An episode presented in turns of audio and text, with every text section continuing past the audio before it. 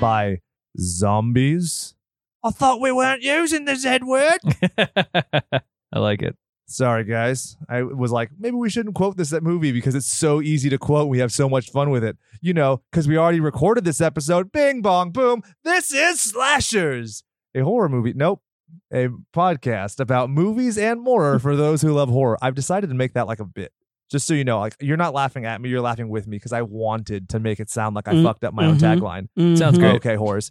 I am Jake, and with me, as always, is my esteemed colleague, co-host, and cohort, Brian. Brian, say hello to the mutant goons from beyond. What's happening, party peeps? And to my right, Brian's left, Jim's front is Chad, producer Chad.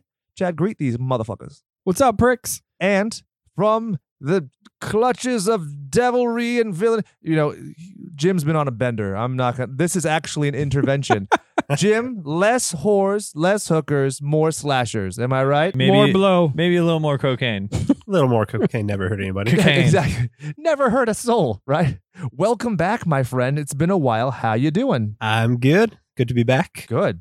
For some reason, Instagram is saying that it can't load our IGTV. It just says video can't be loaded. Those pricks. You gotta love it. I think Zuckerberg heard you talking shit. I've done that many a time, especially specifically at him. So he can G E T F U C K E D F O U R E Y E S. I say I said we weren't going to quote the movie, but this is my way of getting around it because I spelled. And if you know what spelling is, you know what I just referred to. Guys- get, get forty Yeah. something.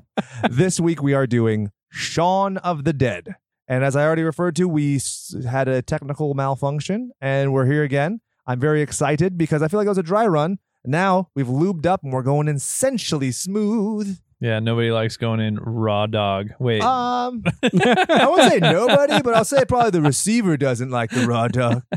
Chad, you're over there. You doing good? Yep. Good. What is what's your favorite part of this movie? Ooh, I still like the long panning shot after zombies arrive. Okay, we'll get into it then. I just wanted to shoot one over your way and see if you're paying attention. Stay on your toes because I'm going to get you. Shall I get into trivia, boys? do it. Okay. The movie began as a one page Word document that Edgar Wright had sketched out general ideas for the film, and at the time it was called Tea Time of the Dead. And this is significant because last time Jim was on, we did Bad Taste, a movie that had no script from beginning to end. How cool is that? You're all nodding when this is an audio medium. This is very cool. We're working on it. We're working on it. Simon Pegg and Edgar Wright did the script off of an episode of Spaced where he stays up all night playing video games and there's a zombie apocalypse. And then they're like, wouldn't it be fun to have an entire zombie movie? That's neat. And a lot of the actors came from Spaced and a lot of the extras came from Spaced fanzines, which is pretty awesome. In sticking with the George A. Romero trope of paying people $1 to be extras as zombies, they paid them one pound because they're British. Oh, pip, pip, pip, pip, pip. Per day. What, what does that Per day. equate to in American doll hairs? At the time, it was like a dollar ninety six. Oh, that's not too bad.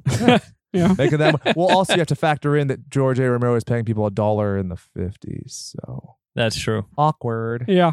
But still, that's a slave wage then. So we'll get into that.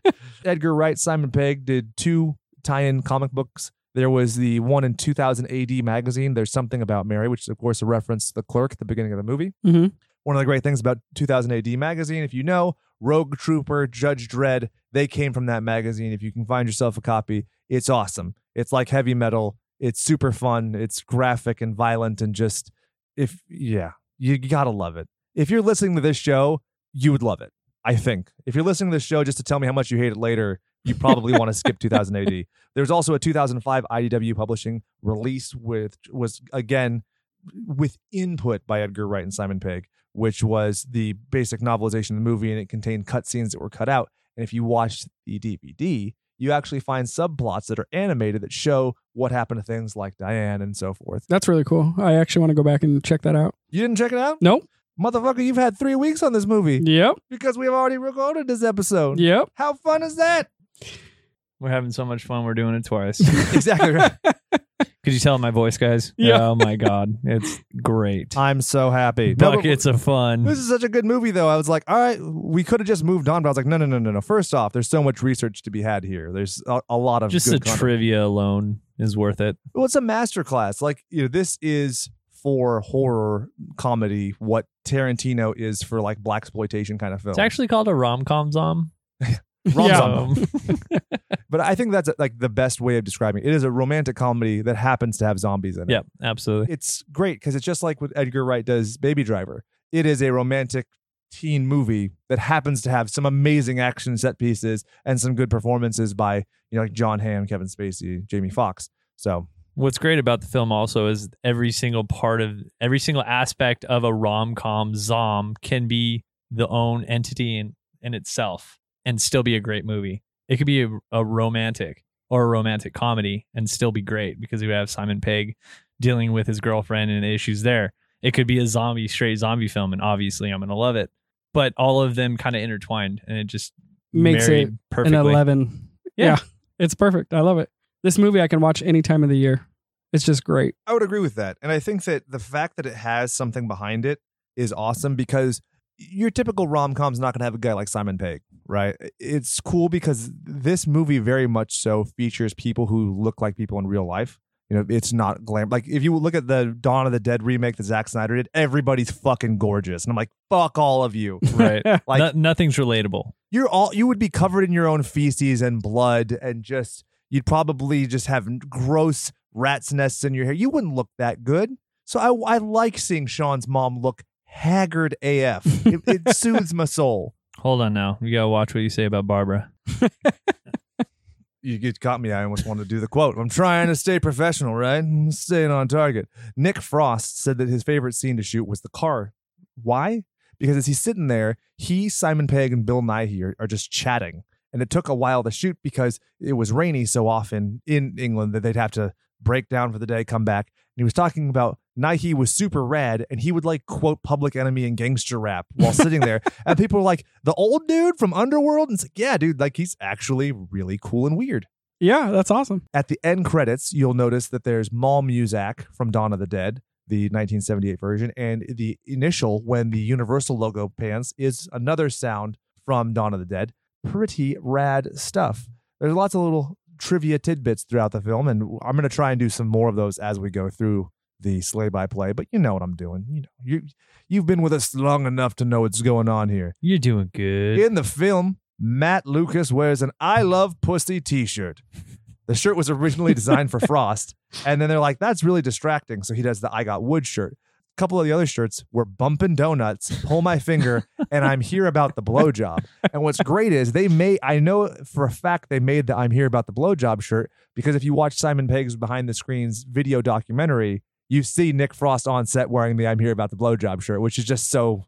That would, that um, would be way more distracting. I don't. I Yeah. don't. I don't think the wife would go for that. Oh no! After I got married, like seven of my shirts were like instantly thrown in the trash, and then the rest followed like the week when she bought me new ones. Mine. mine don't necessarily go in the trash. They just become her sleeping shirts. Oh, okay. Essentially, they're trash, though. I Right, mean, I yeah. can't wear them. No. they become rags to be cleaned up or cleaning up kids' vomit. Yeah, pretty much. Yeah, actually, I lucked out when I moved into this house. It might they sure they might be haunted, but there were a bunch of rags I found in the garage, and I've just used those this whole time. Some haunted that rags. yeah, You never know what kind of you never know what kind of splooge you picked up on that. Ew, ectoplasm.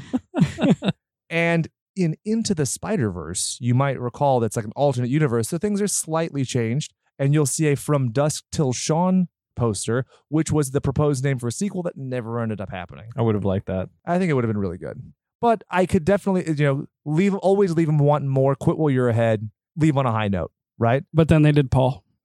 Yeah, Sigourney Weaver was not enough to make that movie good. No. Yeah, it had p- potential. That's the thing that's I think frustrates me most about that movie. But Yeah. it was just so impeccably not good. Right. I agree. And there were there were some like funny things in it, but yeah. Yeah, World's End's the same way. Where you're like, oh, what? Uh, World's just- End can just fall off for all I feel like. You know. And I think that this Hot movie, Fuzz too. I don't know. What? Not really, that big of a fan. What? Hot Fuzz is just too long. I mean, oh, I love Hot Fuzz though. but uh, it, It has its moments. it's too self-indulgent. It's way too long of a movie when you think about it. Like it's the opposite problem. Like Shaun of the Dead, you could see another 20, 30 minutes of this movie, but they ended at a good point, you, it's almost a little anticlimactic, but they get you in and out pretty quickly. Whereas that movie mm-hmm. just feels like it just drags on. Right. I think you could cut out 20 minutes of Hot Fuzz, but I still really enjoy that movie. I got some hot fuzz for you. It makes my Hot Fuzz tingle. Okay, that's a weird one. Speaking of posters, Baby Driver, there's a poster for Shaun of the Dead. Clerks 2, Cooties, Wade mentions the movie. The Big Sick, there's a poster. Pretty great. Hey, Chad, what's my favorite video game of all time? I don't know. Wolfenstein, No, Jim, we've talked about this. We've had long, thoughtful conversations. World of Warcraft. Looking at each other's eyes. Ew. Okay. Okay, I Anecdotally, re- I, did make an undead in World of Warcraft one time on a friend's account because I never actually owned it myself. And it had a mohawk and no lower jaw, and it was called Blood Spooge. Oh, Yeah. all And right. it was weird. I could totally see why people play World of Warcraft because I played for like five minutes. And in that time, tw- like 12 people came up to me like, You want to join my clan? And I was like, Oh, so if I was an isolated weirdo kid like I used to be 10 years before I tried to do this, it's like that would make so much sense why you do that. but anyway, Time Splitters Future Perfect is my favorite, which has a reference to Shaun of the Dead because in Shaun of the Dead, they play Time Splitters 2. Would you believe it? Yes, they do. There you go. I was I was gonna say RuneScape or something. You Ew. just seem like a Ah, RuneScape. guy. I what the You guys are weirdos. No, Clip Clamp says, Do all have red on me? Ba, ba, ba, ba, ba. Edgar Wright and Simon Pegg. What movie did they do cameos in after this? Chad? Day of the Dead? Or no. no. is it the other one? This blank is your blank. This blank is my blank. it's not C, but it's Cunt? No, try again. Hold on, let me look at my notes. I totally forgot. tick tock, tick tock. It's not an increment of time. It's Space? the final frontier. Yes, Space of the Dead. It's Land of Land the of the Dead. Dead. Yeah, There it dildo. And what's great about it is Simon Pegg has said multiple times his favorite zombie movie is Day of the Dead. So that might be why you thought that. Yeah. And he modeled his zombie aesthetic off of Bud from that movie. From Pretty Bud the Chud. Do not. I've already seen that movie. It's the worst movie ever. It's an abomination. I'm sorry. One of the great things about this film, George A. Romero did a screening of it, and they asked what he thought of it, and he said he loved it. And they asked him about some of the references to his work, and he just didn't catch it, which shows like the referential humor in this. It's not such that like It's not over, Distracting. it's not overbearing. Yes. like I show it to my wife. My wife hasn't necessarily seen those movies, but she just goes with it. She doesn't like feel the need to elbow me in the ribs and be like, "What does that mean? Explain this to You me." You don't need to be the inside of the joke to be able to go with the flow on the movie. exactly. You're right. It still holds like a sense of comedy throughout Right. Yeah, that so, you don't need back information. exactly. Right. Like the we're coming to get you barbara is funny just because he says it in such a perplexing way. The rest of the conversation is not like that. But then when you know your history oh that's made all the better. When shaun is looking at restaurants there is one in the yellow pages called fulci's which is an italian restaurant which is of course a reference to lucio fulci the italian film director giallo. There you go. Whatever. You guys are looking at me like i'm a dum-dum when Shaun, Liz, Diane, Dave, Barbara, and Ed run into the alternative gang, it links a bunch of people from past Spaced episodes. There's Tim and Daisy, there's Don and Tim from The Office, whatever. It doesn't matter. Julia Deakin and Nick Frost from Space, and also Marsha and Mike from Spaced as well. I just said a bunch of things that if you haven't watched them, it doesn't matter. And you really shouldn't have watched The British Office because it's not as good. Sorry. Hot take. It's just not good. It's I agree. boring I've seen a couple episodes and I totally agree. it's just boring. Like, I don't get like maybe I'm just dumb, but I don't know what I'm supposed to be laughing at. Yeah, I feel like if you hadn't seen the original before you saw Michael Scott, then Michael Scott just completely ruins everything because there's nothing that compares to that. Yeah, Ricky Gervais has no charisma by comparison. Sorry about it. Because you know, I'm not going to go on it. This isn't an Office podcast, although there is going to be a new one, The Office Ooh, Ladies, yeah, yeah. with our friend who we met in real life. Yeah, yeah. Because of the timing and the similarity of the names, distributors were forced to hold back on the Dawn of the Dead from 2004 because of the release in the UK. That's kind of fun. Hey, it sounds a little similar. So come on, guys. Maybe we'll move Shaun of the Dead back a little bit. Could you imagine? Like you and People buy all these tickets and they're like, "Oh, wrong one. Oh, fuck." they end up in the romantic comedy one. Like, that's weird. I never would have figured it would have been so funny and sweet. Brian, do you want to talk to us about the Cornetto trilogy? Sure, sure, sure. Absolutely. So, Wright basically had a hangover, and one of his cure all to, I guess, alleviate some of the pains he had the next day, he would always have a cornetto, which, if you're not familiar, is like an ice cream cone. Like a So drumstick. you you see the cone and then it's wrapped on top, right? Because nobody wants ice cream that's not wrapped because that's just gross. Yeah. So in Shaun of the Dead, right after they have a bender, Shaun goes and heads to the liquor store. He asks Ed. He asks Ed what he wants before he leaves, and he says, "Grab me a cornetto." And it's super thick accent. If you didn't know what cornetto was, you're like, "Oh, grab a cornetto, mate," and you're like, "What the fuck? I don't know what that is." So- Corny Geppetto? exactly. So he grabs a cornetto and he comes back. It has, if you've noticed, it has a red wrapper, meaning the blood and gore for Shaun of the Dead. Do you remember what's Hot Fuzz? Hot Fuzz has a blue one Yep. for I don't know if it's blueberry or whatnot, but it's blue for the police. Correct. And then you have at World's End, and it's green. I'm assuming mint, green For- for aliens. Yep. So bing Precisely. boom, bing bang boom. Awesome. And I think that's all the just general trivia. And shall we get into the statistics, gentlemen? Let's do it. Budget of $6.1 million. A lot of people talk about how Edgar Wright went pretty much belly up broke doing this movie. It's not because he was self financing, it's because he passed on other opportunities because he wanted to do this film instead. That kind of pays off when he makes $30.1 million worldwide. It won a shit ton of awards too. Oh yeah, this is and also that's just talking about theatrical. I mean, think of everybody I know owns a copy of this on DVD. right.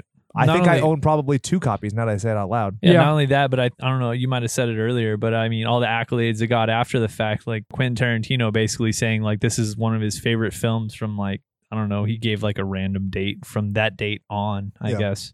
It's a pretty long date too.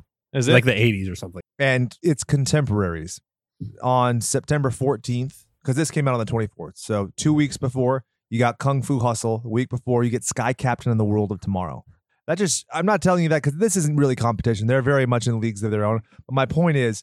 This is a different fucking world that we live in. Like Right. that. Remember, like the green screen being so terrible and distracting in Sky Captain, and now it's just like, oh, Yes. oh yeah, we have the Avengers where you have a character with a purple butt chin who's just a fake person that doesn't even that that guy doesn't exist. So yeah, just use that. Keep it in your mind. The movie, ninety nine minutes long, right in that. It's- Oh, it's perfect. spot. It's a little over, right? I mean, we like the 90 minutes, but, you know, 99, I'm okay with that extra nine I minutes. feel like the ninety to hundred is right there. I think that's fair, and this just skimps in. Yep there's nothing in this that I think I would edit out though. oh, absolutely not. Yeah. I think everything flows so perfectly in this movie. Yeah. Whereas with Hot Fuzz, that's what I'm saying. Right, Like, there's a I agree. little bit of stuff to get rid of. I'm not saying it's bad. That's the thing. I think Hot Fuzz, if you had made it like two movies or made it a series, would be perfect. There was just too much good content because that it's such a wealth of stuff to draw on in, in action movies Right. because they are absurd. This movie, directed by Edgar Wright, one of the extras while they're filming, you know, outside of the Winchester, comes up to Edgar, not knowing that he's a director, elbows him, and he goes, "Hey, uh, straight to video with this one, huh, mate?" Ouch. Yeah, thinking it was going to be this awful failure, and look at the success it was. Never worked as an extra ever again. I doubt that. He probably only worked as an extra ever again and never did anything else. but he still got that SAG card. Yep. Yeah. Edgar Wright, his favorite movie is Raising Arizona. Fun fact about that movie, Jim, it fucking sucks. Yep. Moving on, written by Simon Pegg and Edgar Wright. The film was inspired by the episode Art, which was written by Pegg uh, on Spaced. And while obviously the title is a clear reference to Shaun of the Dead, there's a poem, Shoon of the Dead, that appears as the front piece of a 1908 sci fi fantasy novel. Are we going to hear this again? The House of the Borderland by William Hope Hodgson. Well, you're going to hear it again, but Jim gets to hear it for the first time. oh, man. Here we go. Shall I? Hush as you pass and hark. Three taps on the glass in the gloaming from someone out in the dark roaming. Hush and hark to a step you hear pass. Someone is out in the dark. Hark to the death winds go wailing and the tap of the ghost in the glass. Hush and hark, hush and hark. Open the door and listen. Only the wind's muffled roar and the glisten of tears round the moon, and in fancy the tread of a vanishing shoon. Out in the night with the dead, hush and hark to the sorrowful cry of the wind in the dark. Hush and hark, without murmur or sigh, to tune that tread that loosed eons, to sound that bids you die. Hush and hark, hush and hark. Scene. Did you film that whole fucking thing? if that doesn't give us more listeners, I don't know what will. I thought that was gonna make the listeners drop off. I was just gonna say, see you later, guys. Oh God. Yeah, back to the collections department with us. Woo. Music by Pete Woodhead. It's the only film he was ever a composer on. Dan uh, Mudford also did it, who was on Shaun of the Dead, Hot Fuzz, Scott Pilgrim, Pirate Radio. Makeup. Brian, you found this one. Go for it. I did absolutely. So you have Candace Banks. She was the hairstylist, did the makeup. Later on, she went on to do Game of Thrones. She also did Robin Hood, not the great one, the one with Russell Crowe, and uh, the IT crowd. You also have Stuart Bray, who did the prosthetics and makeup, which apparently from last time we were doing the recording, you were saying that they actually hired on people where they didn't need fake stuff, like fake missing limbs. They actually hired people that were amputees. So I th- thought that was pretty pretty cool. So Stuart Bray did Gladiator, League of Extraordinary Gentlemen, and Mummy, not the Tom Cruise one. and then Barry Gower, prosthetic makeup as well. Uh, 28 days later, Blade 2 and Resident Evil.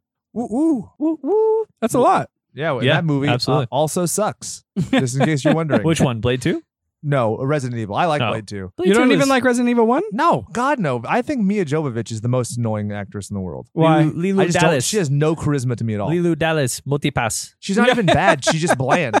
Like I just don't. It's the weirdest thing. That's like uh, like a blank like a blind spot. I just she doesn't affect me in any way. That's why I hate her. It's like I I like people who are bad even because it makes them memorable to me. But she just does things. I'm like I remember orange hair in the multipass. That's all I remember from her from Fifth Element.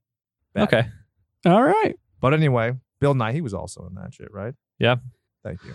Are we going on to dick names? It's nicknames. Prick names? Boom.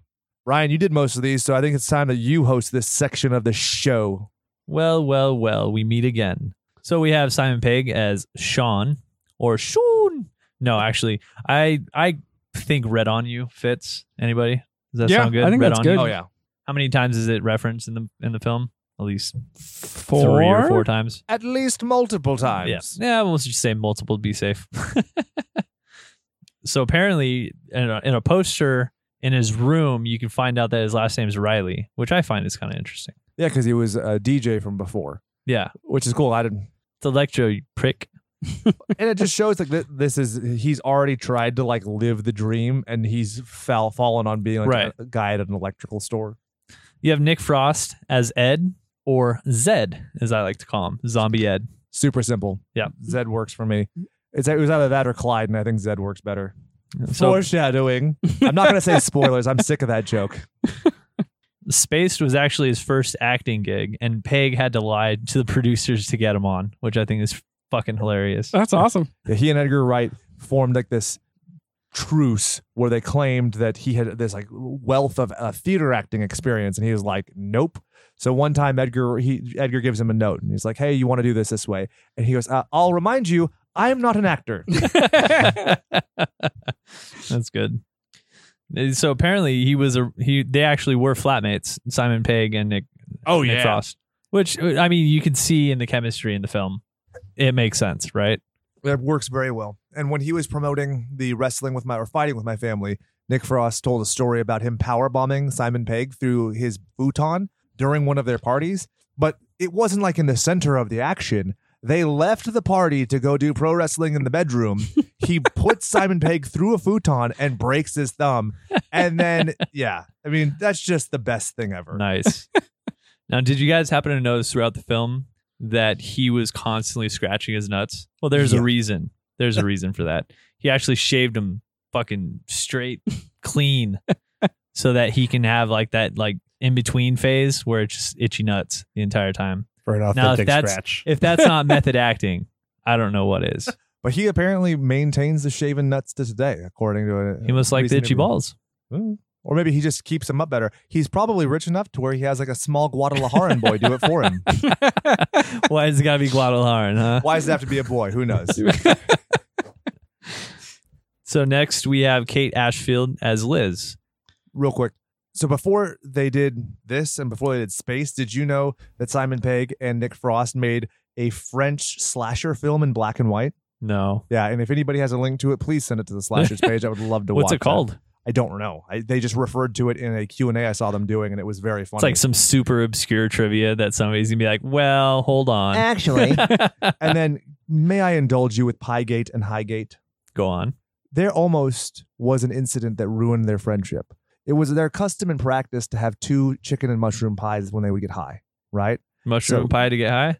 Mm, They're like sitting it. there. They do the the smoky toki, and then Nick Frost tells Simon Pegg, "Hey, there's a pie in the fridge. Gong get." So he goes to get it. There's no pie. He gets upset. Then this results in Nick Frost taking off his shirt and yelling at him. But don't worry, they've since reconciled. Oh, thank God. I mean, that's that's weirder than anything that happens. Why do you take off the shirt? I don't know. They was just, it like one of those like gang fights like right before and they rip off the shirt? And I don't know. I feel like wasn't when there. people weird. get stony baloney, anything could happen. So I- you can I don't imagine they're probably very fucking high when this happened. hundred percent. Yeah. I've always been curious, but never partake. You were high curious. Oh, Sorry. He is so straight edge. It's ridiculous. No, I know. Did you th see what I did there? oh my god. Moving on. Oh, So Kate Ashfield plays Liz. Anybody got one for her? Because I couldn't come up with anything. The only thing that comes to mind is when she's on the phone and she always says bye bye bye. Yeah. But I mean that's like a There you go. that's a lot. Bye, Bye bye, bye bye. And then we have Lucy, who is the failed actress who plays Diane. Right, right. Then we have Dylan Moran. Twat. Oh, I thought you had four eyes. Either one works. I think they're interchangeable for that character. Oh, Yeah. that's right. So one's a failed actress, one's a twat, and one. I think twat fits him perfectly. Yeah. okay. then you have Penelope Wilton as Barbara. Coming to get ya. They're coming to get you, Barbara. Yeah, exactly. Oh, did you know that when they were doing the casting process, they wrote the role specifically for Penelope, but in you know doing the negotiations, they had to open it up to open casting. So one of the people who gets the treatment of the script is Helen Mirren. And Helen Mirren sends a reply respectfully declining, but saying she would do the movie if she could be Ed. I would watch that movie so hard so with her random. scratching her balls. It's so Oh. random. Oh, got nothing, mate. It blows my mind. Yeah, Bill Nighy as Philip, or Not My Dad. Done deal. Perfect. Jessica Stevenson as Yvonne. Shoon. Perfect. Peter Serafinowicz. the voice of Darth Maul in the Phantom Menace, you say? Oi Prick. Perfect. Rafi Spall. Is that the the 17 year old? Yep. Hello, mate. Seventeen. 17. Oh, yeah. 17. Hello, mate's perfect. Hello, too. mate. And then some of the other characters, you got Martin Freeman who played Declan. I mean, he doesn't deserve a nickname, but he's Bilbo. When they were doing the choreography for that scene, Litza, who was the name of the choreographer, had him you know move his position, and she called him Little Martin. So for the rest of filming, they made fun of him calling him Little Martin, which makes me so happy that he then became a hero of diminutive size in The Hobbit. And that's it. Chad, are you doing the recapitation? Surely. So Shaun tries to save his relationship as well as his friends and family, loved ones from Zed Apocalypse. And uh, a lot of them die. Spoilers. Yeah, the joke, the joke doesn't work. I don't like that joke still. It's annoying. And so am I. Play by play. Ready? Let's do it. Ba-da-da-da-da. Shaun wakes up. So good. You know, right off the bat. and you know it's not going to be, but they did it in a good way. Like I remember even being a kid, like, oh, that's cute. Like, Well, I, I like the fact that you show him like stretching his toes as well. It's so believable because you do it. I do it in the morning. It's subtle things like that. Yeah. So he goes down. He's gonna hang out with his friend. Then he realizes, ah, shit. Yeah, work tomorrow. He wants to play some Time Splitters too. Who doesn't? Right? It's the best video game franchise of all time. Literally never played it. It. I have it on. I ha, I always keep a working Xbox in whatever house I live in, just for the Time Splitters series. I shit you not. I've never how even heard I of been, it. How have I've been to your house for so long and I've yet to play Time Splitters too. If you ever want to, you're more than welcome to. But you have to leave because you turn into a pumpkin because you work at two in the morning. That's true. Is this the same game that they have in arcades where you like? No, that's Time, Time Crisis. Crisis. Time No. Crisis. I played that Uh, game a ton. Time Love that Crisis can suck my ass nuts. Ass nuts. Those are called polyps. No, it's when you suck So you put, put your okay. Imagine this: you put your lips around my butthole and you suck so hard, my testes go up through my scrotum, into my guts, out my butthole, into your mouth, This Oh, is a visual right. of- for you and then folks. they dangle. and then I do that dance that Pennywise does as I plop a lop a lop. So he heads over to the liquor store, which is great because it sets up foreshadowing. You see visual cues, and it's one of the longer shots of the entire movie because one of the things that Edgar Wright does so effectively in his films is to do these quick, concise edits to show a lot of information in a super condensed way. It's great. So it really catches your attention w- compared to the rhythm of the rest of the movie. These edits keep high energy flowing, even when it's a slow part. 100%. So I think that's what pushes it from like scene to scene, which is so brilliant when it comes to this. So he ends up going off to work and he works at Foree Electronics, as in Ken Foree, who's one of the stars of Dawn of the Dead, 1978. You're all super impressed by my trivia. I know. so, one quick thing about the electronics store Simon Pegg's mom's in the background. How cute is that? He worked in a cameo for his mom, and then his sister's one of the zombies. At I was like, end. I didn't, I don't recall seeing Barbara in there. Not there. But Bill Nighy's there, who's not my dad, and he comes That's in true. and says, He says you have a bi-monthly visit, which I thought was great. I don't know why it just sticks in my mind. You have a bi-monthly visit. Interesting. I love so this guy's voice "Oh yeah, and everything. Yeah, he could read me anything. poetry." Anything. Yep. Anything. Okay, here's a question. Let's say your wife is going to send you some scandalous text messages of a certain type. Can he read you that? Hell yeah. And does it have the same effect? Is my question. Probably more so. That's what I feared. Yeah. I'm talking rock hard. So one of the things about this scene, Ash is the person from head office who is sick, which makes Shaun the senior or oldest member, the leader of the group for the day.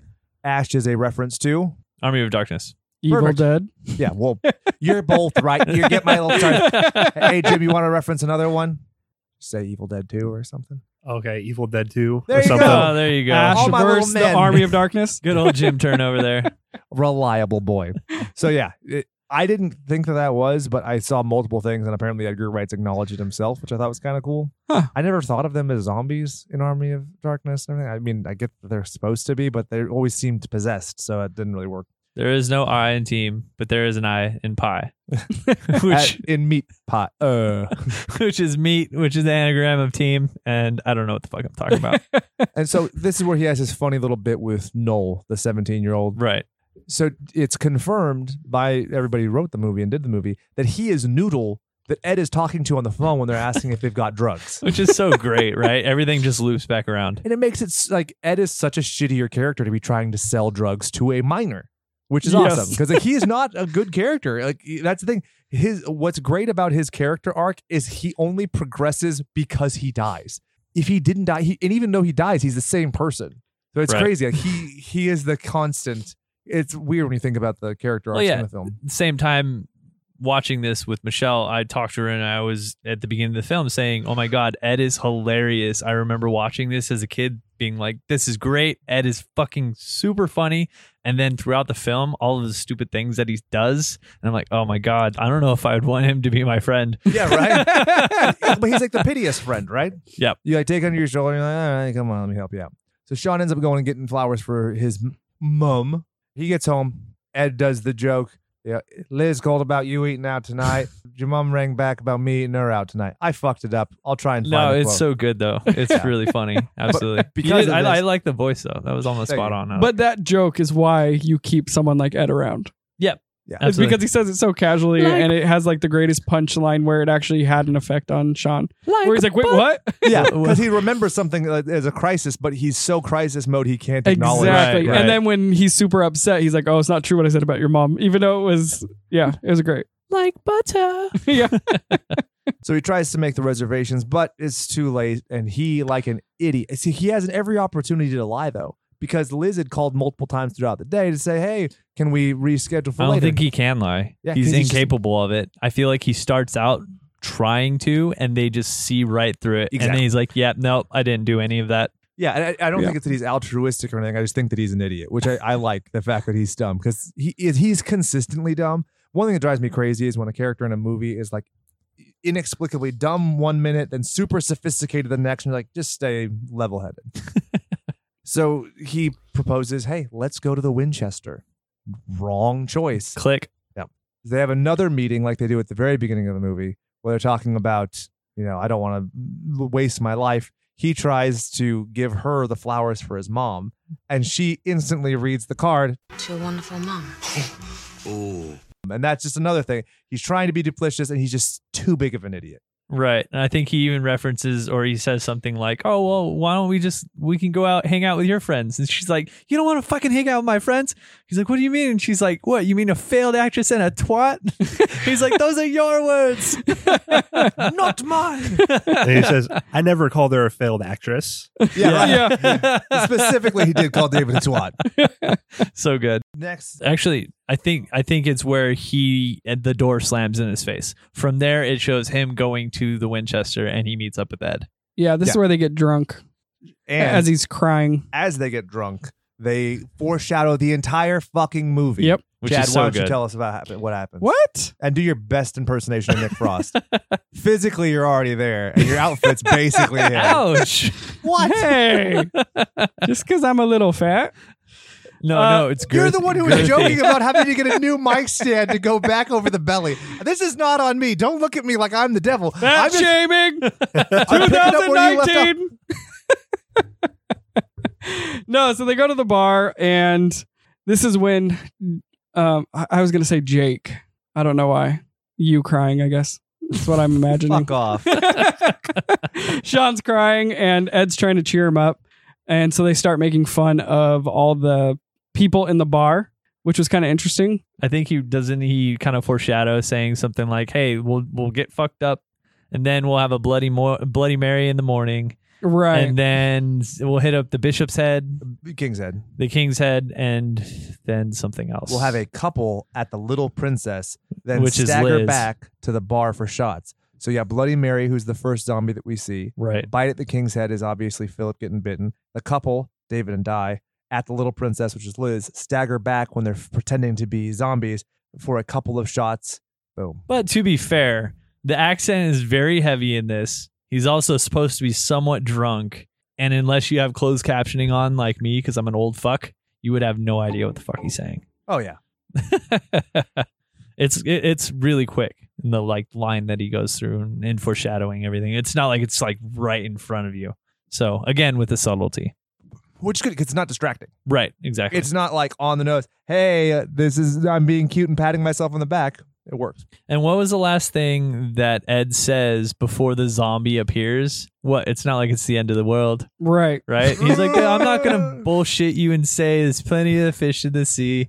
All I'm gonna say is it's not the end of the world. And all of a sudden, it fucking slams on the window, and it's like, "Mm." it's pretty good.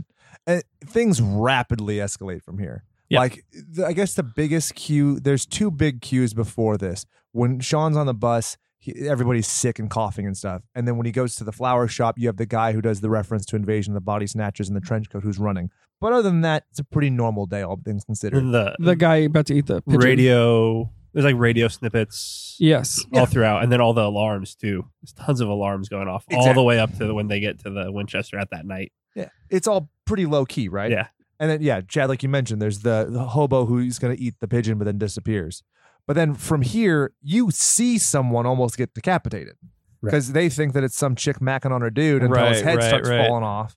And then they literally have a repartee with a zombie. It's so great how oblivious they are, and it's you can write it off as them just being drunk idiots, right? And they're Yeah. like, "Ba-doo, ba-doo, ba-doo, ba-doo." That's a great bit. I like it a lot. Oh, it's classic. That's why it's in the trailer. It's very memorable. And so they get home, and again, an immediate e- extra consequence because Oi Prick comes in. He's pissed that they're playing other music so loud, and He's he like, "It's four in the fucking morning." He's like, "It's Saturday." it's not. It's fucking Sunday. but the re- one of the reasons he's pissed, he got all everybody in his department's out sick, and he got bit by a fucking crazy homeless person. And what's great about all of this is even though it's a little bit off to the side, it includes storyline that makes the story go on, right? It it it gets you from point A to point B. You have an idea of what's going on. He gets bit. You have an idea. Okay, Oi Prick's probably going to turn into a zombie because you know it going into this. It's called Shaun of the Dead. It's not like you're like, huh, that's a strange surprise. He Yeah, right. goes from being bit by a random homeless guy to being a zombie. So you know, it's it's fun. Maybe that's what I should do. I should raise my daughter to not know what the name of the movie is, and then just have her start watching it, and then she's like, "Oh, it's in a romantic." Oh my god! Totally could. Absolutely. So this is the next morning. They go for the cornetto because it's time to work off this hangover, and then everything is the exact same but different. Chad, you want to tell us what happens? Yes.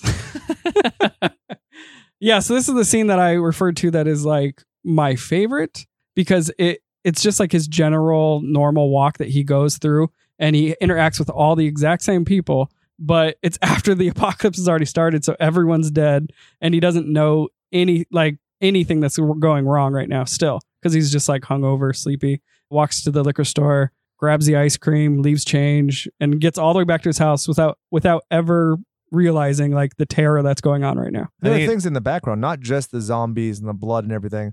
You have Bubs, which is the restaurant, which is a reference to Day of the Dead. And then you have all of the headlines. I mean, he even looks at the papers Right. and he just doesn't even read them, which shows like he's just in his own very eh, independent world. All the cars have windows broken. There's He like a shuts flipped over sirens. bike He, sirens. he, right. shut, he shuts the soda pop fucking vending machine thing, and there's just like blood all over the glass. And then he almost slips on the blood. Well, and then there's the kid who's missing an arm. And, like, Yeah. it's right in his face. But the some of the headlines on what he's looking at, there's a reference to the probe from Night of the Living Dead. I think they call it a Uranus probe. I got a probe for you. Hey, hey. it's the Venus probe, excuse me. And then there's also another reference for a GM Crops to Blame, which is a reference to a little known zombie movie called Let Sleeping Corpses Lie from 1974, which blames zombies on pesticide. I thought that was pretty interesting. Like, even in this, you're getting deep reference. It's not just like, oh, the dead are rising, Right. which I think works a lot better. So Shaun gets back to the house and he sits down. He's checking out the news. He starts freaking out because he notices there's a pattern between the different news channels. I believe this is part where you hear them start saying "Panic on the streets of London." Good old Smiths reference. And then Ed happens to say, "There's a girl in the garden." Excuse me, what? A garden. There's a girl. I think it's great how he doesn't repeat himself exactly how he said it Yeah. he changes it up. So they both go outside and they find out that it you find out that it's Mary from the very beginning, where she's like a zombie in her everyday life as a checker. Or was she a bagger? Checker. yeah, checker. I think She so. was she was a checker. So she turns around and which she- is a visual reference. They don't ever introduce that character. So what Brian's referring to again, you're seeing these things over and over, so Right. familiar and it's referential in itself. Exactly, exactly. So when she turns around and she starts moaning, right? The first thing that comes to mind is they're like, she's kind of like us. She's probably hung over as shit. Oh my god, she's fucking drunk. So he's like, hey, hey, you know, you need to stay away from me. She starts staggering towards him. I find it funny. I think the first thing he says, or one of the only things he says to her was, you know, I've just gotten out of a relationship. Yeah, right. that was so good. Like he's, she, oh yeah, she's really trying to hit on you right now. Uh, so he pushes her off. He's like, fuck off. And he pushes her as he pushes, gives her a little bit of an extra push. She falls back. And she lands on the tether ball, like pedestal, tetherball yeah, stand, like I the guess. anchor. Yeah. Yeah, which is I mean, I had one growing up, right? It's essentially it's a big car tire with like cement in the middle Yep. and a pole sticking up. So she gets impaled on that and I it's a really great visual like when they're both freaking out and they I can't believe that just happened and then she slowly gets up and then you see like both of their faces in the hole in her stomach. And you're like, "Oh, that's that's great, right?" Which is fun because it almost has a uh, an immediate sense of relief of like, oh well, I didn't kill her. Right, Which right, which happens which happens later on. Yeah. Exactly. And then and then you meet Big Boy, Yeah, right? who has the Giorgio face from Castle Freak with this weird snaggle lip. That, yeah, absolutely. From there they start freaking out and I want to say before that actually kind of going back is when Ed has the the camera, right? So Shaun's freaking out. He's like, "What's wrong with her eyes?" And then Ed's like, "One more one second." He goes in, grabs the camera and he's like, "Smile," and takes a picture. And as as you think he's going to get a weapon or something to save his friend, exactly, but really he just exactly. wants to but it, humiliate but him. it's Ed, right? And everybody knows how Ed is. yeah, he has all these opportunities to redeem himself, and he just fucks it up. Exactly. So she gets up and she has a hole. Ed starts clicking the camera like he's like, I want to take another fucking photo. He slaps it down. That's when they meet Big Boy. From there, they run into the house and then they turn on the news or they and they try the phone. And Ed's like, How about the ambulance? And he says, It's engaged. And I feel like it's so great because I'm like, I don't know why they keep saying engaged. What the fuck does that mean? And then uh, what about Liz? She's engaged, Wow, That that's was quick. quick. which so, is great. so good. And so uh, there, there's also the part with the records because Oi Prick throws his the second record he ever bought outside, and then they. This is the dumbest, weirdest scene, but it makes sense because these characters are so consistently stupid.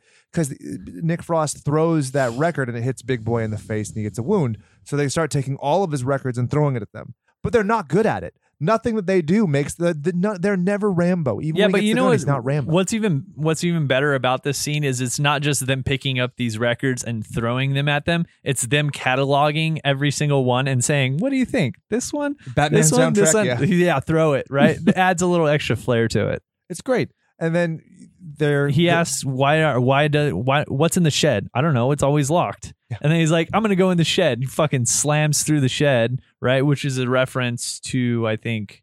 Ar- Is it Army of Darkness or is Yep. it something like that where he goes into the shed and gets a shotgun? That's when he does the whole hand procedure. Right, exactly. So he ends up grabbing a, a shovel and a cricket Paddle. Cricket's the cricket paddle. I think they call it a cricket bat. Bat. cricket bat. Okay, yeah. So then they have their little conversation. Do you want the big one? Do you want the small one? And then they fucking go to town. What's great about it is they don't actually show them smacking the shit out of the zombies. You just hear the squishiness, Hmm. and that's like all the better. I right feel like. with the blood splatter. It's right, fantastic. exactly. And then they're both sitting there afterwards and they have ice cream. and you're like, they have blood all over them. And these zombies are potentially like infectious, right? They're potentially contagious. And they're just like eating ice cream with blood all over them. And Ed looks at him like, you got red on you. Catching up with the news. That's so good. And then they realize they have to go save the mom. So they're going to take Oi Prick's car and they go upstairs. This is, you know, people say this is a reference to Psycho. I really don't think so, but it's behind the curtain. You find him, he pulls it open and sees. So many, so many movies have things hiding behind curtains. It doesn't mean it's a reference. And uh, well, this movie, Like I, it's a shower curtain. I get it, but I definitely see the reference to an American Werewolf in London because they do this visual gag twice. Shaun closes the medicine cabinet, and Pete's standing behind that him. makes sense. They do it a second time, but this time Pete's dead, just like Jack. Right. So that if you remember our an American Werewolf in London episode, you definitely should because it's an amazing movie. And if you haven't seen it, you should just be mocked and ravaged in the streets. But the point is, there's a scene where he's seeing a hallucination of his friend, and he's a zombie, but I guess kind of zombie-ish, and so that's that. And then they flee the house in desperate fashion, get into Pete's car and drive away as he's walking outside with his dick out. So you know he's dead. That guy is way too stuck up to be walking around pantless, right? Yeah, This old ding dong flopping around. unless he's like a 17 incher. The old zombie dong. but before they go, of course, they have the reference to Night of the Living Dead, where they are talking to Shaun's mom and she's talking about Philip bitten bitten and everything. And when they decide they're gonna go, Ed says, We're coming to get you, Barbara. Boom.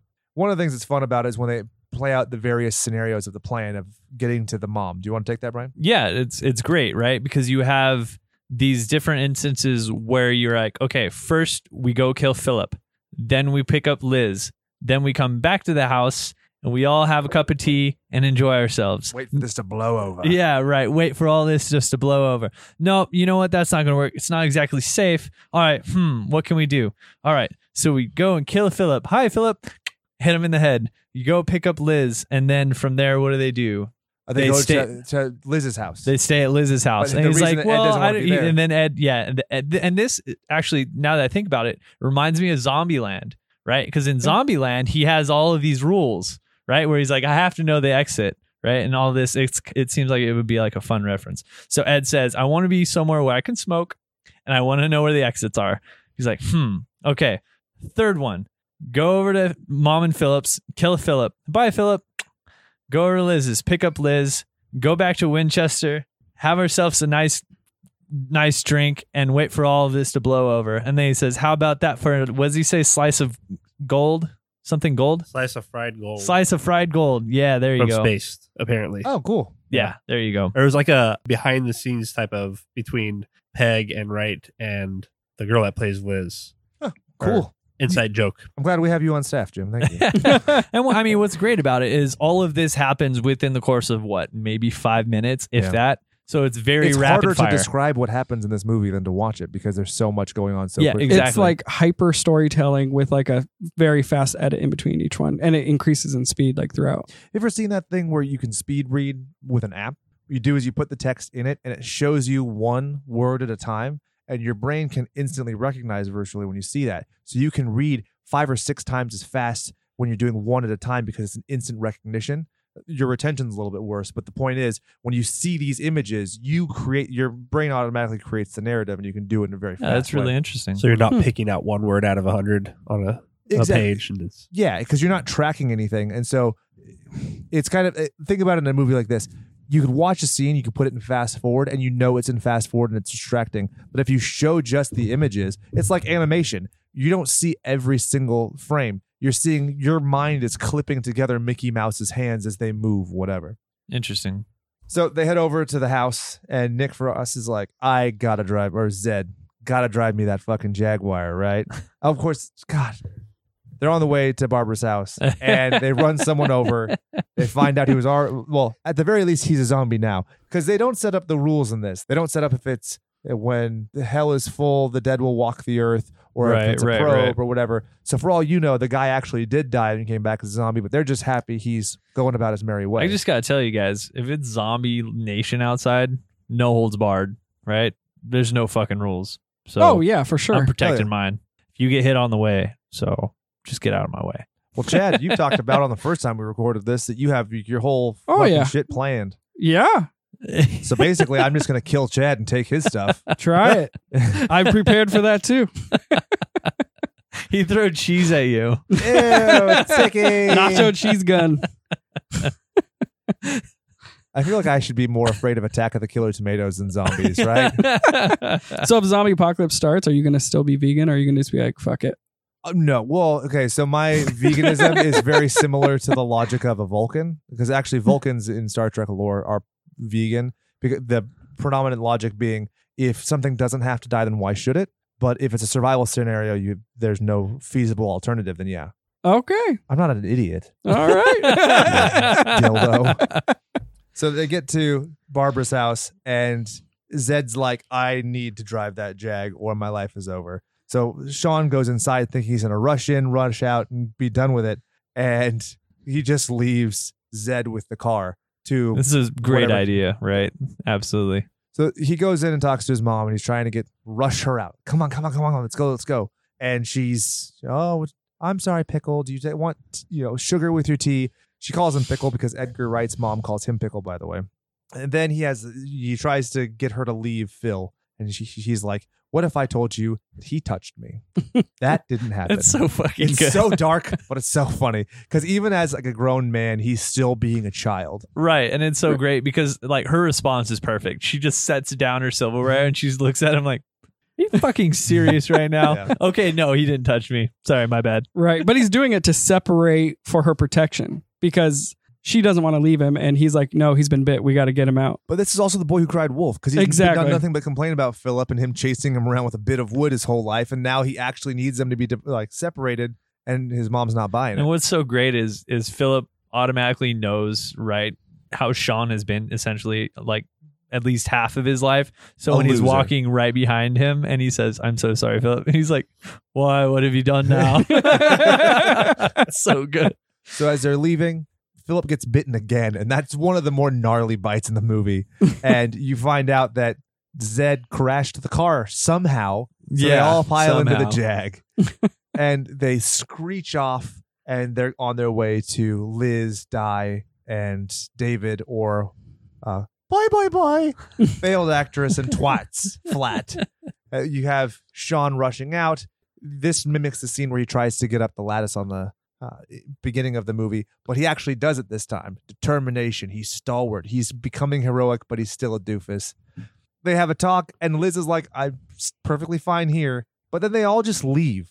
It is so freaking weird to me why they do that, but Everything seemed hunky dory there at the time. I mean, but they acknowledge it at least. I mean, Yeah, at least she has true. that eureka moment where it's like, why did I fucking leave my flat to be with you, you idiot? I think it's so great how he goes over the game plan. He's like, David, do you have a car? I don't see the. I don't. What does he say? I don't see the reason for owning a car in the in the In city. London. You're like, I hate you so much. He can't just say no. He has to be like condescending about it. And I think it's almost like a status thing to be like, I could have a car if I wanted one. I just don't, Shaun. right. Whereas right. you can't afford one. You have to ride public transit with dirty people listening to Zombie Nation. Do you remember that? Da na na na na. Da na na. yeah, you na, actually had to play that for me because I had no idea that that was the name. It's such a good song. I feel like I'll have it stuck in my head for this tonight. You're welcome. Thanks. You bud. won't. We've had 12 different songs stuck in our. Also, R.I.P. Eddie Money. Can we agree on that? Eddie Money, R.I.P. I wish he came back as a zombie and lived in my shed. Moving on. So they all go, they pile into the Jag. One of the fun things is Shaun's the only one who's hitting zombies in the head at this point because he's the only one with a prop weapon. Everybody else has real stuff and they couldn't actually hit Nobody people. wants to get hit in the head with a real shovel. No, or a golf club. Fuck that. Fuck that. I do like how he turned into like a badass motherfucker at this point, though. Oh yeah. He, he like snapped, or probably at where he picked up his mom and Philip. He started it, but then at this point, you're like, yes, Like, yeah. Like, he's taking shit, charge. Shit's getting real. He And also the has a woman to impress now. yeah. Ah, And very the true. climax of the film coincides with him like having to confront that he's really a fuck up, which is great because this is actually a rising action to get to that point. Because you know, very often what you do is the reverse, where like look, look at Rocky Two for instance. Sylvester Stallone is just shit on that entire movie. That movie for me is harder to watch than The Passion of the Christ because that guy's life sucks. but then he overcomes, right? But the antithesis of that's what could happen in a movie like this, where this guy's getting it together, he's in his element. Fuck, he's still an idiot and then he gets all of it taken out from under him, and then he goes and wins. when he wins the day. Spoilers. Ha ha. So on the way to I'm gonna keep making that joke at my own expense. I'm the only person who's like, I, I love to annoy myself. Did you know that? on the way to the Winchester, Ed's playing the music a little too loud, right? And Philip, being who Philip is, with his neck practically falling off, he says, "That's a bit too loud. Can you turn it down?" It's so great, right? His Yes. voice is perfect, and the it's like his last dying breath, but he, all he wants to talk about is turning the volume down. It's perfect. And he still sounds so proper. So then they end up spinning out, right? And then Ed says, It's all right. Everything's fine. And then it's funny because Shaun finally at this point kind of freaks out at Ed. And he's like, No, things aren't great. Stop saying everything's fine because I've come across people like that where there's there's a shitty circumstance and they find like humor and everything, even though it's not called for it, like at all. And you're like, nah, it's not not the time, dude. Not the time at all. So this is when Shaun says Philip's gone, and it's so great because his mom totally looks him straight in the eye and says, "Where's he gone?" And it's so good, right? It's like that dry British humor, and you're like, "Ah, that's good." Yeah. He's like, "What do you mean? He's right here." And they turn over and they see, and and yeah, Philip's gone. Philip's gone. So you know, he they all book it out of the car. The music's blasting. All the zombies are looking at him, and that's when the last moment for Philip is when he literally just pushes the There's the nothing, radio, man. la- Right, exactly. in there. and then he pushes the the radio off, and it's like, well, maybe a little bit in there, but Which is funny because George A. Romero kind of rips this off in Land of the Dead when it comes to like zombies taking back some semblance of their life and Yeah. trying to live. Because like these zombies end up getting like low menial jobs and stuff like that. They still have some function, which I actually really enjoy. Yeah, absolutely. So from here, they have a couple of fences that they have to jump to, in order to get to the Winchester, right? Just like a few weeks ago, the hidden track, Denzel Hardcore with their song Fences. I don't ever forget about my boys. I have no idea what you're talking about. Because I'm the one who does all the hidden tracks. if you've ever been asked for a song and then MP3 in detail sent to slashespot at gmail.com. we'll I'm just edit that out because I know about all of them. Hi guys. I'm big fan, big fan. I just love the idea that somebody would go up to Brian and be like, "We've corresponded intimately for years," and he's like, "No, I just read the messages. I don't respond to them." Oh, you're such a dick. How am I the dick? You're the one who reads the message. You brought this on yourself. I said that like five weeks ago. All right, could've just why lied. are you bringing it up? You should have been like Shaun and just lied. No, it's like cool. I listen to everything. I just like to set Jake up for failure. So when people message him angrily, like, "Why haven't you responded to me?" and I'm like, "Sorry about it."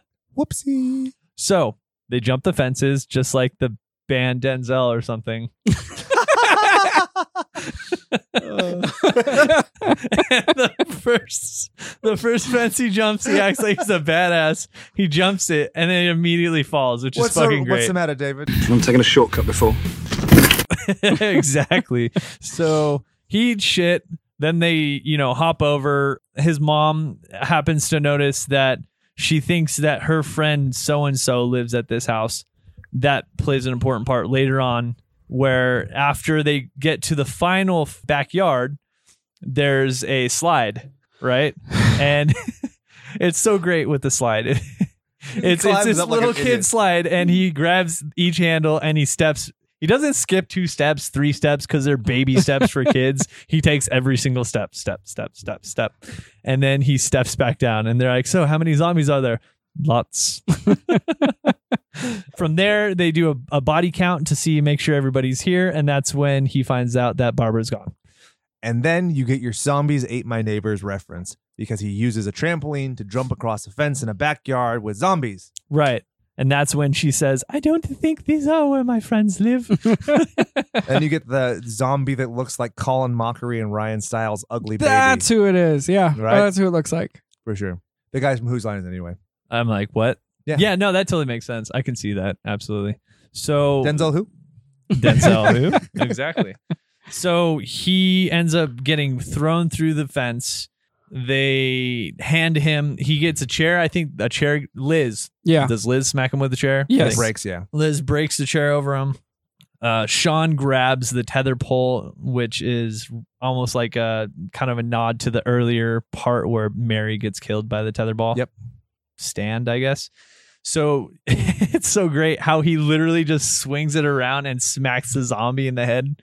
You're like, oh, you fucking moron. And it's not And even like a tether ball. Like I don't know if maybe in England their tether balls are so much smaller. It's like the size of a tennis ball for Christ's Yeah, sake. yeah, Like absolutely. ours are like the size of volleyballs. So when he hits him, it's particularly doofy. Right, right. And then he looks over at Liz and the failed actress, and they're both literally doing the jabbing thing. And he's just like, oh, fuck yeah, that's how you do which it. Which directly ties into stabbing it through his torso into Mary's torso into the stand. Like it's you'd think that it would go in like his logic brain, like, oh, you would associate these things, but he's so fucking stupid. that he's like, oh, this will work. Haha. exactly. So he he kills the zombie. He stabs him through the chest or the torso into the tree. And then he looks over and he says, Feel free to jump in at any time. And Ed's sitting there on his phone and fucking Four Eyes is just like, oh, whatever. I'm a pacifist. I'm a pacifist, exactly. Like, ah, fuck those guys. So they get the bright idea from the failed actress to imitate this zombie so they can cross the way to get to the Winchester, which I actually really think this scene's great because again, you're showing that Nick Frost, Zed, Ed is fucking useless, right? He can't even be bothered with the end of the world confronting him, his own life in peril. Now he's fucking around on his phone. And it's not even like he has a smartphone. Like he's playing Snake on some old Nokia bullshit, right? and so there's the who died and made you king of the fucking zombies, which sets up we don't use the Z word, which I think is so cute. Like the fact that they refuse to.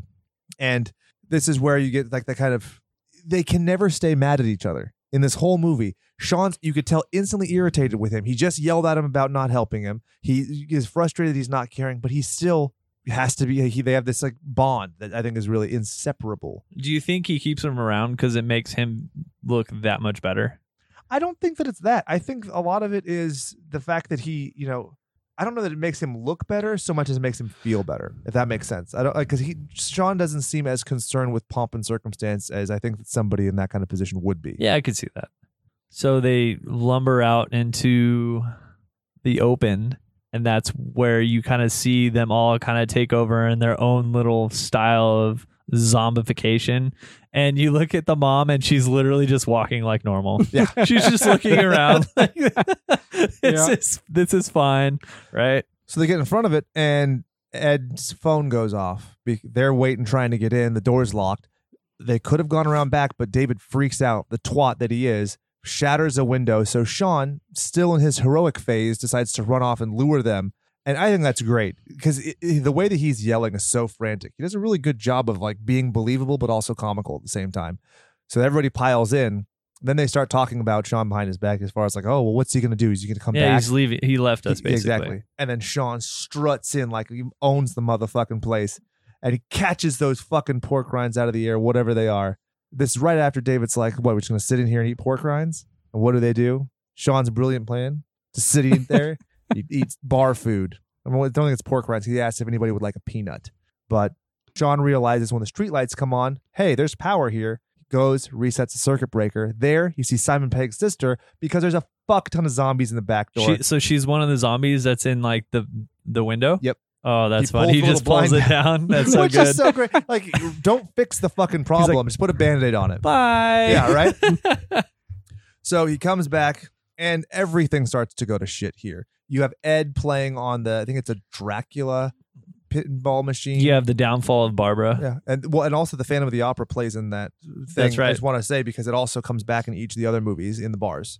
Oh, it's like Cornetto, but for pinball. Exactly. Nice. Yeah, and then you this is where you find out that Barbara's been bitten because she wants to give boy boy boy uh, her engagement ring, and she Liz has to be like, well, we just broke up, like this is weird. But then you find out she got bitten, and you look at her arm, and it's a reference to Jim. Tell me, tell me, Jim, you haven't seen this movie. I'm just messing with you.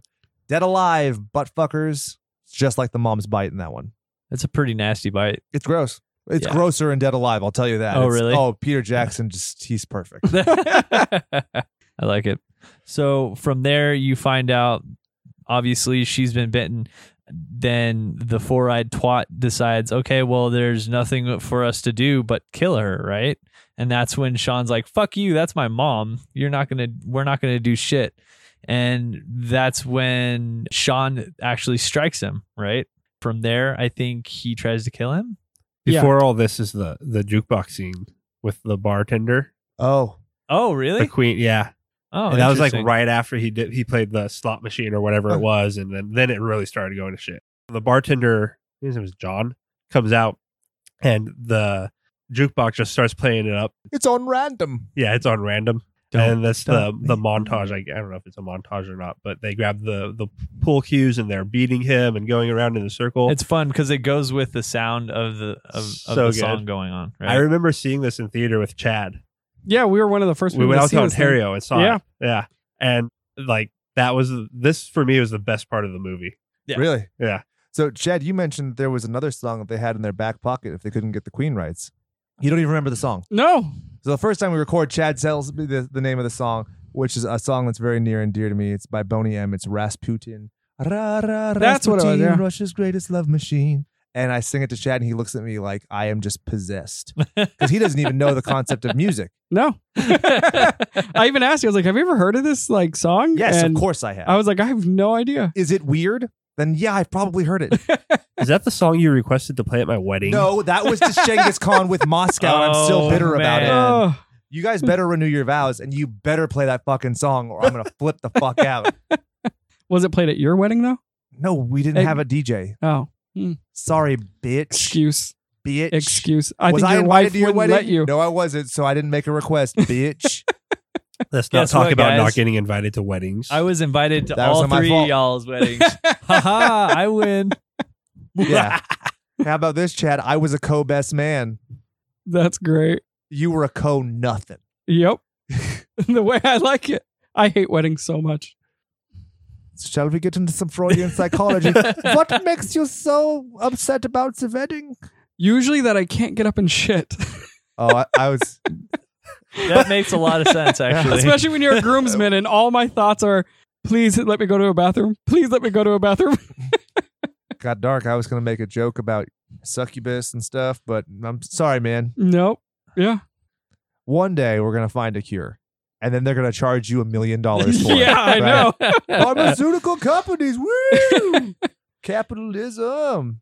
Fuck people. Anyway, let's move on. That's the thing. The zombie apocalypse is coming, motherfuckers. So you better just stockpile a shit ton of cash so you could pay for your inoculation. Seriously, do you like sit and just hope it comes sometimes? Fuck yeah. No, no, I don't. because you know what? nope. You know what? Well, I once want we had people to die. kids, Wait, I want people to die, but I don't want the traffic that's going to come with it because I already hate as much traffic as we have now, and I can only imagine a bunch of idiots flocking around. You, I bet the people from Southern California go to Northern California thinking, "Oh, there's going to be safe there," and the fuckers from Northern California come to Southern California, and it's just pandemonium, and I can't get on the What's fucking the freeway. What's the chick from Mad Max? I would basically be the truck driver that just fucking plows over people and bulldozes cars out of the way. Charlize Theron, What's the name though? Furiosa. Furiosa. Yeah, yeah. There you go. Yeah, I would basically be like her. I would just like create a giant wedge in front of a massive fucking semi truck You know, what and I just think, like plow through things. I think I'd be another famous Charlize Theron, where I'd be Aileen Wuornos, maybe. Because I would look like fucking dog shit on fire if I was in the zombie apocalypse, which is what bothers me about Dawn of the Dead, where everybody's pretty. Okay. Yeah, you know what can see it. Aileen Wuornos looks like? No. The, her, it's her character in Monster, where she has the fucked up tooth and Oh, everything. Oh, got it. And Yeah. you're like, that broad is Charlize Theron? Yeah. God damn. I've had worse. I worse. said, God damn. Dude. So I'm, I'm really glad my wife doesn't listen to these episodes. I don't really go with blondes, but I'll make an exception for you. Charlize, if you're listening, hit up the DMs. Slide on in there. Anyway. Meanwhile, Jake would just post that shit on Instagram, like, "Oh my god, look who just slid into this DM." yeah, you're probably right. So you're right. From here, after the Ra Ra Rasputin, that's what I'm going to hear in my head every time I see this movie from now on. Shaun and David get into a fight. From there, David tries to shoot him, which thankfully the gun safety is on. Which they Uh, make a good Charlton Heston joke, which is awesome. right. That's when David freaks out. He's like, Well, I don't need to stay here anymore. He starts backing up very, very sketchily, I guess, close to the window. And the failed actress is like, Listen here, twat, you're getting way too close to the window. And he's like, I don't know what the fuck you're talking about. And boom, they slam through the window. Sure as shit, rip his innards out. just like Captain Rhodes in Day of the Dead. And this is a, a great scene that's terrified my little brother Benjamin. Four years, he was, if I do the math, he would have been seven. I was watching this with my friends in high school, and he walks through the living room, and he had done multiple times because it was a comedy, and everything else that he saw in this movie was comedic. And so he looks at the TV and sees a man be disemboweled, instantly starts crying, and runs into a glass door because his eyes were so filled with tears he didn't know that it wasn't open. At least the glass door didn't break. It did not. yeah. Because then maybe we might not have met Ben. yeah, right. he would. He just would look like Jigsaw from Punisher Warzone, Oh no. which is the best Punisher movie, second only to the Dolph Lundgren one. Well, wait, that doesn't make sense. It is the best. Then the second best is Dolph Lundgren, and then the third best is Thomas Jane. okay. Sure. Fair. Have you seen the Dolph Lundgren one? Yep. Where there's the girl who has knife earrings. yeah. what? I didn't stutter, bitch. Knife earrings. You know what to get me for Christmas. Reminds me of the chick in The Kingsman who has the knife, the blade Legs. legs. Yeah, Yeah. dude. it was originally going to be played by an amputee. Did you know that? Huh. They Oh, that's CG interesting. instead. Kind of sad. Taking work from amputees. But Shaun of the Dead gives the work right back with their zombies. So he gets eaten. Everything's going bad. They do end up killing Barbara, of course. And uh, Diane, because she tries to grab David's leg as he's being pulled out, she ends up having one of his legs that she's then beating zombies with to try and save her boyfriend, who we acknowledge was always in love with Liz. And she's even aware of that if you watch all the supplemental stuff, you find out that what happens to her, she ends up chasing, trying to save him, can't. So she climbs up a tree and eats his leg to stay alive for the next Fucking few days cannibal. before moving in with her aunt. I feel like she needs some decompression time. So she doesn't transition to a zombie though from She's not, eating no. the dead flesh. Correct. But it's Interesting. not instantaneous when you think about it. I mean, it, the argument would probably be that it ripped off before the zombism took hold. Right, because I mean, any kind of zombie flick you think of, somebody gets bit as long as they amputate it. If it's quick enough, then it's, Right. it should be fine. So So earlier you had Ed get bit by a zombie when you see Pete, who has successfully stumbled all the way to oh, the Oi, Winchester. prick. Yep. So he's wounded. It's Shaun. It's Liz. They've been using the Winchester rifle to try and shoot, but he's fucking terrible at it. So they they hide behind the bar and they use the flaming liqueur to create a partition between them and the zombies. Only problem is he left the shells on the bar, and then they start to rifle off one by one. They go into the basement, and it's the three of them confronting what they very sincerely think is their death. right, that's when he kind of goes over the scenario where he's like, "Well, I suppose I can shoot you, and then I could shoot myself. And then he's like, "Oh, I don't know if I can stand." What does he say? Shooting my mom, My flat, my flatmate, and my girlfriend. She says, "Who says I took you back?" which I think is great. it's always going back to that, right? And he's like, "Well, you don't want to die single, right?" so good. That's how he wins her back. Then you find out that she pocketed his cigarettes because even though she quit and he kept going, now she busts him out. And because they're about to light him up, smoking save lives because they see that there is an emergency hatch, which is where the beer kegs get taken down the elevator. So they go up, letting Nick Frost fend for himself. And here is where you get to see Chris Martin from Coldplay. He's a zombie on the street. That fucking guy. He has two cameos in this movie because he's also the guy in Zombaid. And this is where Yvonne comes up with all like gang of people, and that's the climax of the movie. So it seems like a little anticlimactic, but I think the resolution is what gets you there. Chad, do you want to tell people what happens and send them off? Everything goes back to normal. Basically, yeah. they fall into the same old routines, and now she's fully comfortable with doing nothing but going to the Winchester. Sitting on the couch watching TV, maybe playing a little TimeSplitters Yep. And then he says, Well, I'm going to step out into the in the sh- in the shed.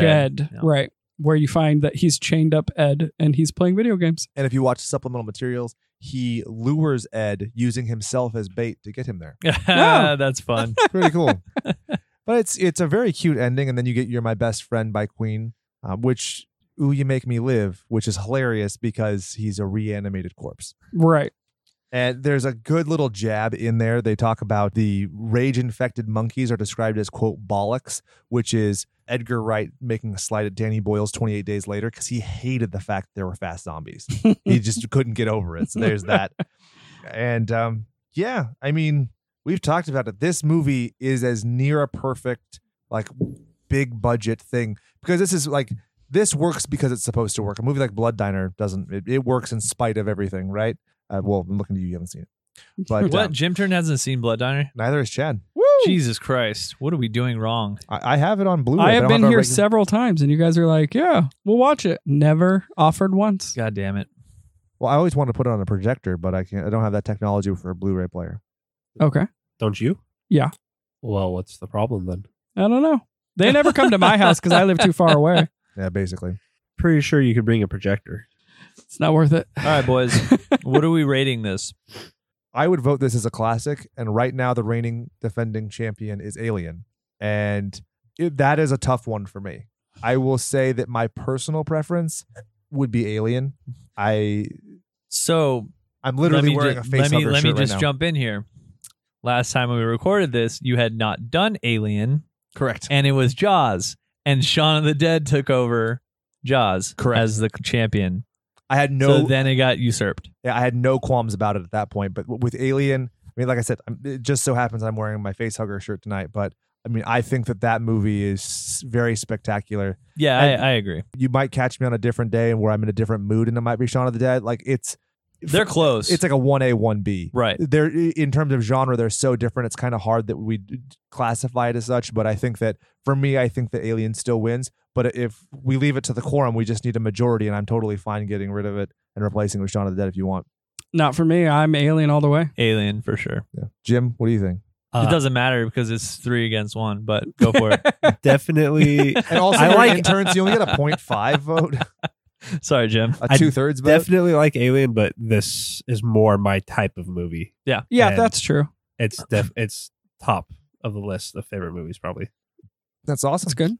And so next week we're coming at you with The Shining. Get your puckered pink buttholes ready for The Shining They're because pink, next huh? week They're not brown. No, they're, for they're sure all not. bleached. All of them. Anal bleaching is all the rave.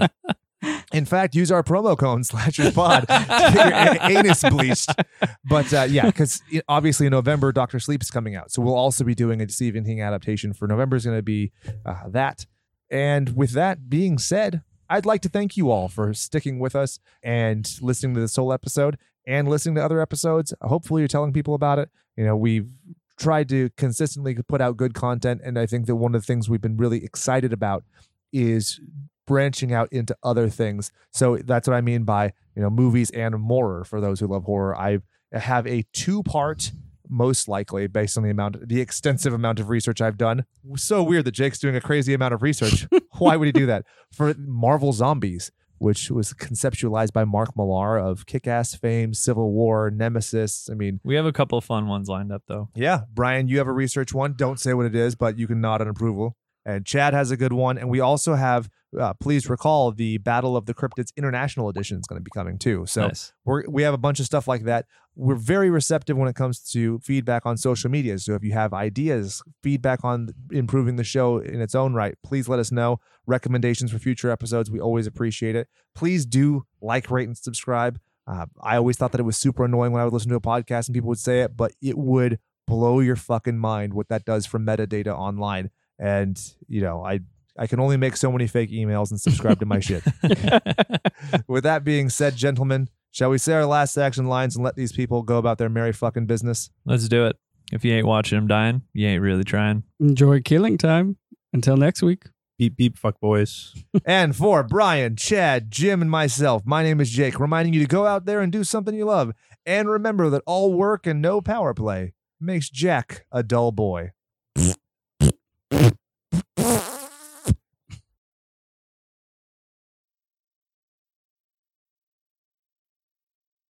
Damn, that is one good movie. I hope that was one good episode. I hope you all enjoyed it. It was a lot of fun to record, even the second time. I want to make sure I give an extra special shout out and thank you and just pour my guts out for how grateful I am to our Patreon patrons who have helped us invest in significantly better audio equipment than we started off with. The fact that this has only happened once in our show's career uh, actually is kind of shocking when you think of the routine technical errors I find myself in. Now, our musical guest this week for Hidden Tracks is Adriana Crickle, and I mention this specifically because she uses synthesizers to create awesome soundscapes. She started off using synthesizers and stuff from Radio Shack back in the day, and she has self taught herself to get to a point where she's being produced by Grammy Award winning OK Go member Dan Konopka. She has been kind enough to give us cassettes to give to you, our listeners. All you have to do to enter to win is just show us that you've supported her in some way, whether it's listening to her stuff on Spotify, following on Instagram. You send me a screen cap, and I will send you cassettes, I will send you stickers, I will send you buttons, and you will be a happy camper. So go ahead and enjoy Adriana's work and make sure to let us know that you've supported her.